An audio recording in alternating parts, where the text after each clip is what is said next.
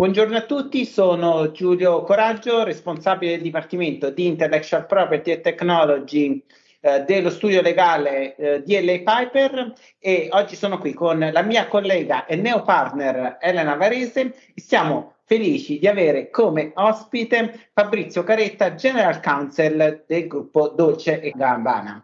Eh, Fabrizio, grazie mille di aver accettato il nostro invito, è veramente grazie. un piacere averti qui. Grazie a voi. Allora Fabrizio, ti potremmo chiedere un milione di argomenti. Ci raccontavi prima che iniziassimo che eh, in alcune sfilate avete fatto sfilare i droni, quindi l'innovazione da Dolce Gabbana è praticamente il day by day, ma ora il mondo del fashion è in fibrillazione perché tutti si stanno lanciando sugli NFT e sul metaverso, ma voi siete stati tra i precursori eh, di questo ingresso nella moda, nel eh, digitale eh, e nella blockchain con gli NFT. Ci racconti un po' che cosa state facendo in questo mercato? Ma sì, guarda, eh, ci siamo eh, diciamo, lanciati in questo progetto anche perché eh, Dolce Gabbana è tradizionalmente attentissima a tutti gli argomenti che, e a tutte le tendenze che riguardano le nuove generazioni che le interessano, no? quindi era inevitabile che rivolgessimo la nostra attenzione anche al mondo degli NFT prima e al metaverso poi, eh, interpretando poi questi nuovi mondi in modo originale in linea con quelli che sono i nostri approcci, chiamiamoli fondamentali, cioè l'originalità e il ben fatto. Quindi abbiamo eh, innanzitutto lanciato a settembre del 2021 una collezione di nove NFT che era costituita da sei abiti virtuali e da tre coroncine. E la peculiarità era che lo smart contract legato agli abiti, diciamo agli NFT collegati agli abiti virtuali, incorporava un'opzione che consentiva entro l'anno dalla prima messa in commercio del, dell'abito virtuale la possibilità di riscattare l'abito reale perché questi abiti avevano, cioè sono abiti che hanno, hanno sfilato sostanzialmente nelle, nelle, sfilate di alta moda e alta sartoria a Venezia eh, ad agosto del, del 2021. Uh-huh. Eh, la cosa interessante che eh, mi piacerebbe condividere con voi è che di questi sei abiti virtuali ad oggi solamente in due casi i proprietari gli NFT si sono rivolti a noi per avere anche l'abito reale oltre all'NFT. Quindi questo mi piace sottolinearlo perché? Perché ti dà veramente l'idea di come eh, chi compra l'NFT veramente ormai si rivolga alla realtà virtuale e non tanto alla possibilità anche no, di, avere, di avere qualcosa di reale eh, è un'attività che abbiamo fatto noi, ma che hanno fatto molti altri. Eh. Per esempio, Garage Italia avevo letto che aveva, eh, siccome sai che sono, sono diciamo, attivi nella customizzazione delle autovetture, no? Eh, quando tu ti recavi a far customizzare la tua vettura, ti davano anche l'NFT, eh, diciamo, con la stessa customizzazione della tua macchina per poter giocare nei, nei, nei videogame sostanzialmente quindi mh, non è certamente una novità. La cosa interessante è che sembra questo fenomeno rimanere nell'ambito del virtuale. Ma lo sai che non sei il primo che ci fa notare questo aspetto perché per un vostro concorrente, forse anche della stessa fascia eh, di mercato, avevamo anal- gestito un progetto di commercializzazione di NFT sempre associati al bene fisici- fisico e il problema che si poneva era l'identificazione dell'acquirente perché si aspettavano che molti avrebbero dato un indirizzo e un nome falso per non essere rintracciati e quindi questi beni non sarebbero mai stati consegnati. Eh, è una cosa perché effettivamente l'NFT eh, potrebbe acquisire un notevole valore, poi soprattutto... E soprattutto nel secondary market, no? perché poi fondamentalmente eh, quello che succede è che questi, almeno nel caso dei, dei nuovi NFT e poi di quelli parlo, di, di, cui vi parlerò tra un attimo, sono andati esauriti in 24 ore. Quindi adesso continua il mercato perché ovviamente no, noi lo vediamo perché come sapete no, c'è un, una sorta di diritto di seguito, no? quindi tu incassi delle royalties anche sulle successive vendite e, e, vediamo che il mercato è in grande movimento obiettivamente. Poi oltre a questi, a questi, questi 9 NFT abbiamo anche a seguito del grande successo che hanno ottenuto, appena, eh, forse l'avete anche letto, abbiamo appena pubblicato, diciamo, realizzato una serie di, di, di, di box eh, che sono, eh, diciamo, che contengono alcune, è una specie di VIP club sostanzialmente, no? quindi sono collegate a tutta una serie di benefit che ovviamente aumentano in relazione al, al valore del, della, del, del box eh, che permettono per esempio di assistere a sfilate reali o virtuali, di avere dei prodotti personalizzati, cose del genere e anche queste sono, sono andate cioè, esaurite in 24 ore. E questo è il collegamento con il metaverso o avete un progetto Uh, separato sul metaverso? No, questo è separato. Per quanto riguarda il metaverso, noi anche lì, forse l'avrete visto, eh, siamo stati tra i primi a sfilare nella, nella, fashion, nella Virtual Fashion Week di Decentraland, no? Eh, lì credo che probabilmente ci sarà sul metaverso, io ho visto la sfilata, ad oggi appare ancora un po' come tra virgolette un cartone animato, no? io penso che il metaverso potrà evolvere ancora moltissimo eh, perché, perché, siamo proprio agli inizi. Certo, no, no, è stata un'esperienza molto interessante. Ecco. Anche, anche diciamo, il presenziare alla sfilata tramite l'avatar, no? Perché poi l'avatar indossa l'abito che ha acquisito come NFT. Uh, o, Potrebbe no. anche eventualmente. Io ho visto, per esempio, guardando la sfilata, ho visto che c'erano degli avatar che assistevano alla sfilata con degli zainetti di, di marchi molto famosi. Adesso non, non, non diamo, facciamo pubblicità. No, dicevo, ehm, ho visto per esempio avatar che, che recavano eh, prodotti di, di brand, no? di brand famosi e che mentre assistevano alla sfilata per cui diventa un mondo veramente una commistione reale virtuale interessante che ovviamente essendo appena agli inizi vedremo un po' come va a svilupparsi. Assolutamente. Molto interessanti tutti questi spunti e proprio su questo chiederei appunto quali sono le problematiche legali principali che avete dovuto affrontare su questi progetti che sono comunque che riguardano una tecnologia e un modello di business che cambia in maniera diciamo molto molto rapida. Eh sì, eh, e poi come operatori del diritto, voi lo sapete meglio di me, lavoriamo su, diciamo, con delle, delle non categorie giuridiche incerte. appunto. No, noi abbiamo stipulato un contratto con una piattaforma che è gestita da una delle più importanti innovative società, diciamo, del settore, che è sede a Dubai, e quindi diciamo che le, le problematiche B2C sono state fondamentalmente gestite dalla piattaforma. Certamente eh, noi ci preoccupiamo di tutta una serie di tematiche che sono collegate alla nostra messa in commercio di NFT, tra cui la, la contraffazione, per esempio, no? perché certo. voi sapete bene che eh, ste- una delle piattaforme più importanti che sono sul mercato, che è OpenSea, ha dichiarato essa stessa che l'80% degli NFT che sono commercializzati sulla piattaforma sono o contraffatti o comunque mancano di una serie di, di copyright. No? Per cui è importante cercare di fare in modo di lavorare con soggetti più che reliable in modo da eh, assicurare poi al compratore e anche successivi, ai successivi compratori che eh, stiano acquistando qualcosa di, di, originale. E poi un'altra, un'altra mh, questione che ci ha riguardato eh, era relativa al fatto che per esempio noi ehm, mentre la piattaforma eh, vende al cliente in criptovaluta noi abbiamo richiesto un pagamento in moneta, eh, diciamo in euro o in dollari, adesso non ricordo, non mi sembra, credo in dollari, eh, quindi devi stare molto attento anche a scrivere queste clausole che riguardano il cambio, perché le criptovalute, come ben sapete, fluttuano tantissimo anche all'interno di una stessa giornata e quindi insieme al CFO abbiamo fatto un lavoro certosino per assicurarci di non trovarci poi di fronte a sgraditissime sorprese nel momento in cui ti viene liquidato il compenso da parte della piattaforma. Sì, allora su questo... Queste, diciamo, tematiche, però eh, chiaramente eh, questo, questo, queste, queste novità ci pongono davanti a tutta una serie di problemi piuttosto interessanti, no?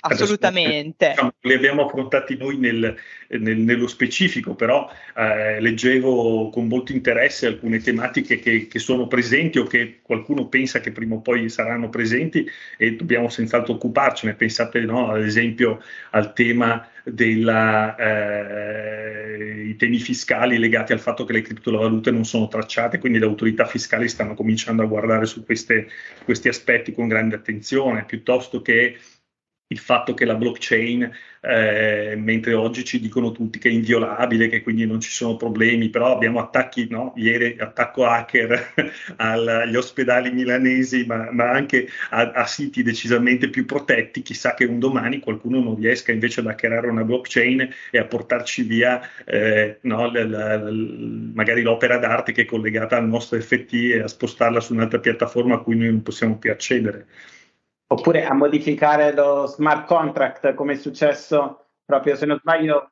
una settimana fa che lo smart contract aveva un errore di scrittura e quindi un uh, fraudatore l'ha utilizzato a proprio beneficio per farsi accreditare criptovalute ma anche alcuni crypto wallet sono stati poi violati, c'è stato un caso eh, Board Ape eh, negli Stati Uniti dove proprio sono stati sottratti dai crypto wallet di chi li aveva faticosamente e profumatamente acquistati. Sulla tematica della contraffazione, allora mh, noi appunto ovviamente ci stiamo interfacciando eh, con diverse piattaforme perché chiaramente appena uno entra in un mercato nuovo di questo tipo e, e con anche l'avvento delle nuove tecnologie, chiaramente anche conseguenza un po' fisiologica che si aprano a un nuovo nuove forme di contraffazione. Certo. Nuove forme di contraffazione che sono veramente difficilmente controllabili perché noi stiamo assistendo a fenomeni di mh, veramente migliaia di NFT eh, contraffatti al giorno che diciamo spuntano e da un lato riscontriamo che gli utenti sono ancora poco alfabetizzati nel riconoscere, diciamo, eh, quello che è la provenienza genuina di un NFT eh, da eh, invece eh, NFT falsi. Dall'altro lato ci stiamo domandando come reagire dal punto di vista, diciamo, contenzioso rispetto a queste forme, diciamo, di contraffazione che comunque sono poste in essere da utenti eh, che per lo più sono sconosciuti. Quindi stiamo ovviamente valutando di adattare ehm, il regime di responsabilità degli internet service provider, quindi delle piattaforme, ehm, a casi anche di questo tipo eh, e quindi utilizzare lo strumento delle dynamic injunction e, e ingiunzioni dinamiche appunto ehm, anche contro le piattaforme eh, certo. su cui proliferano in maniera... Eh, anche perché altrimenti senza quello strumento lì non riusciresti veramente a tenere il passo perché, perché no, è sufficiente spostare di piattaforma il, il, diciamo, l'NFT contraffatto e tu devi rivolgerti nuovamente al tribunale per ottenere una nuova, tra l'altro con un spendo di tempo e di denaro anche per il cliente importante. Ma poi anche col rischio di ottenere un ordine che è già vecchio nel momento in cui viene emesso. Certo. Eh, Lì il problema è da un lato dimostrare diciamo, la continuità oggettiva e soggettiva all'interno appunto dell'illecito, perché poi i requisiti della dynamic injunction finora per la giurisprudenza sono questi. Mm-hmm. Però poi dall'altra parte c'è anche tutto un tema mh, su cui ci stiamo interrogando rispetto al recall di prodotti acquistati dagli utenti che però continuano no, a circolare. Quindi eh, anche su questo forse la piattaforma potrebbe avere degli obblighi di disclosure rispetto ai dati o comunque a quello che ha rispetto agli utenti che hanno acquistato. Eh, Tra l'altro secondo me in questo caso il fatto che ci sia una blockchain può essere interessante perché almeno ti consente di seguire sempre no, il, o almeno il ti flusso. dovrebbe permettere in teoria di seguire, a me non è ancora capitato, però di seguire, di seguire l'NFT in questione e quindi di andare comunque a rintracciarlo anche eh, presso l'ultimo, diciamo, possessore. L'ultimo anello, l'ultimo possessore, esatto. assolutamente. assolutamente. Come direbbe qualcuno. con un processo che, che in teoria è, eh, è, tracciabile, ma in pratica non è proprio facilissimo. Immagino. Un altro aspetto che abbiamo visto spesso nella vendita abbinata bene fisico, bene digitale è eh, come gestire il bene digitale. Se non viene pagato un prezzo aggiuntivo, lo, utilizzo, lo gestisco come un premio, come conseguentemente gestisco il diritto di recesso tra bene digitale e bene eh, fisico. E sugli NFT che cosa, gesti- cosa fare se alla cessazione del rapporto con la piattaforma terza. Tu menzionavi che voi vi siete appoggiati a una piattaforma terza. In quel caso vado a gestire un'eventuale migrazione dell'NFT su un'altra piattaforma oppure eh, devo vedere come vado a, a, a, regolare i rapporti tra le parti. Comunque è tutto un, uh, di, un far west, direi. Eh, ma che sia il termine più appropriato. A digital far west lo chiamerei. No, no, infatti, su, su, beni che potrebbero acquisire un valore di, di, milioni di euro. Io non so no, se... se pensiamo, pensate no, al, al, al, come si chiamava, The First 5000 Days di Beeple, no? che è stato battuto all'asta da Christie's per 69 milioni di dollari.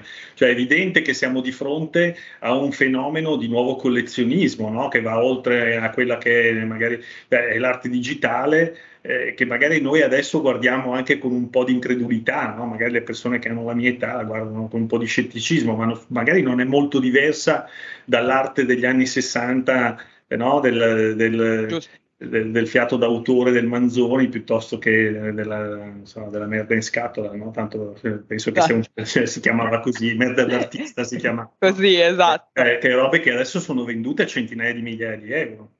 No, no, assolutamente, ma infatti questo, ti, come ultima domanda ti volevo chiedere, secondo te che ne sarà di questo mercato degli NFT, del metaverso? Cioè, lo vedi come una bolla speculativa eh, oppure è, è veramente un mercato che rappresenta il futuro della moda, vedendolo nel vostro settore? Io se, se, mi, mi, pongo un po' in mezzo, diciamo così, a questi due che, che rappresenti una bolla speculativa, credo che ormai nessuno possa più dirlo perché eh, lo abbiamo forse pensato tutti, ma la realtà dei fatti ci ha completamente smentito, no? perché eh, parlavamo appunto di, di, questi prezzi pazzeschi a cui vengono acquistati questi, questi NFT. Io direi che eh, adesso una bolla speculativa eh, non, non, non, cioè che non sia più qualificabile questo fenomeno come una bolla eh, speculativa eh, e credo anche che farà sempre più parte della nostra vita e che si evolverà insieme alle, alle cryptocurrency. Eh, Secondo me, eh, per esempio, una cosa molto interessante e che sto seguendo, che sto cercando di capire come eh, diciamo, verrà disciplinata non solo sotto il profilo legale, quello che io chiamo il virtual real estate, no? perché sembra un ossimoro, ma non lo è. No? Cioè, quindi ci sono eh, società che pagano delle cifre spaventose per avere degli spazi virtuali dentro a queste piattaforme dove costruire alberghi, negozi, eh, dove vendere beni virtuali ma anche beni reali. No? Eh, non mi ricordo se Sote Biocristi ha costituito dentro The Centerland una copia esatta della, sua, della propria sede londinese dove fa dove fa aste di NFT, quindi io credo davvero che non possiamo più considerarlo un fenomeno passeggero. Eh, penso che sicuramente, tra l'altro, catalizzerà anche l'attenzione probabilmente di persone che non vivono l'esperienza nel negozio reale, ma la vivranno solo nel negozio virtuale, quindi magari riesce ad attirare l'attenzione anche di, di persone che... Ehm, che non sono così interessate al mondo della moda in senso stretto, eh, le avvicini con, con, la, con, la, realtà virtuale. Il problema che abbiamo, lo sapete voi meglio di me, è quello che siamo di fronte ad una nuova realtà completamente indisciplinata, tra virgolette, sotto il profilo legale. No? Non c'è una regolamentazione europea, non sappiamo quando uscirà, magari uscirà tra un anno o due sulla base di eh, diciamo, valutazioni che sono state fatte un anno o due fa, quindi quando uscirà probabilmente sarà già superata. Dobbiamo applicare delle norme per analogia e a volte si può fare tipo la legge sul diritto d'autore, altre volte ti devi veramente inventare la qualunque o aspettare che esca una sentenza che ci dia qualche direttiva. E sono molto curioso di vedere per esempio come andrà la vicenda delle meta Birkin eh, che conoscete sicuramente meglio di me tra Hermès e, e Monsieur Rothschild no? che ha inventato le meta Birkin perché questo è un, è un, sicuramente sarà un case study importante.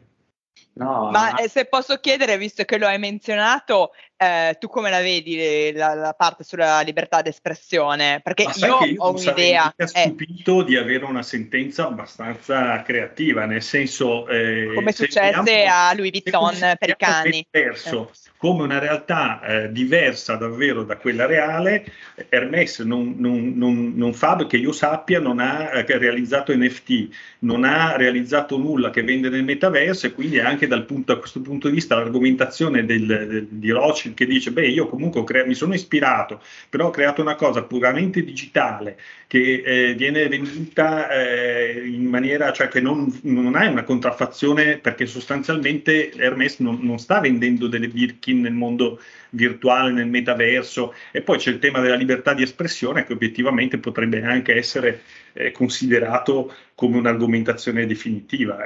Come è successo in altri casi del lusso, tra l'altro. Non sarei stupito di, di vedere una sentenza abbastanza creativa in proposito. Vero che c'è il tema della rinomanza, quindi... Sì, c'è il tema della rinomanza, poi non dimentichiamoci che mentre le Birkin reali, che sono bellissime, tra l'altro vengono vendute a 10.000 euro, le meta Birkin sono state vendute a quattro volte il valore, quindi mi posso immaginare che Hermes sia un po' È comprensibile. Anche solo sotto il profilo, diciamo così, del, del, del, dell'aspetto economico. Ecco. Assolutamente. Fabrizio, potevamo, possiamo passare tutta la serata a parlare di metaverso, di innovazione. Eh, in, mi sembra che sei una fonte di conoscenze e di spunti di riflessione eh, enorme. Conoscenze, diciamo, di esperienze che tutti i giorni facciamo dovendo inventarci qualcosa di nuovo, perché come vi, vi accennavo all'inizio, siamo in una società dove ci sono due persone super creative che, eh, che pensa, una, una, una, ne fanno e cento ne pensano e poi cento ne, dobbiamo, ne, ne mettono in pratica. Quindi bisogna sempre essere anche noi estremamente creativi per cercare di seguirli e realizzare i loro sogni in maniera eh, diciamo ineccepibile anche sotto il profilo giuridico. Eh, io, dico spesso che la cosa bella del nostro lavoro è creare il diritto, quindi lo dicevi benissimo tu. Eh, applicare mestiere metaverso sicuramente andiamo in quella direzione, perché specialmente nell'ambito della moda, devo dire, non solo noi ma molti altri, stiamo, si sta realizzando qualcosa di, di, molto interessante, di innovativo, ognuno aggiunge no, un nuovo tassello tutti i giorni e purtroppo appunto le norme non ci sono, le, ovviamente le decisioni dei giudici eh, tardano a venire perché i tempi della, della, giustizia sono quelli che sono e non sono mai eh, commisurabili a quelli della moda anche a quelli dell'arte, eh, perché poi anche, immagino che i colleghi che si occupano di, di, di art law abbiano lo stesso problema che abbiamo noi. Assolutamente. Va bene Fabrizio, il nostro tempo è finito, ti ringraziamo moltissimo della tua partecipazione, ci saranno certamente altri momenti di confronto e siamo certamente all'inizio del fenomeno degli NFT e del metaverso e quindi alla prossima, grazie. Grazie, grazie a voi, arrivederci.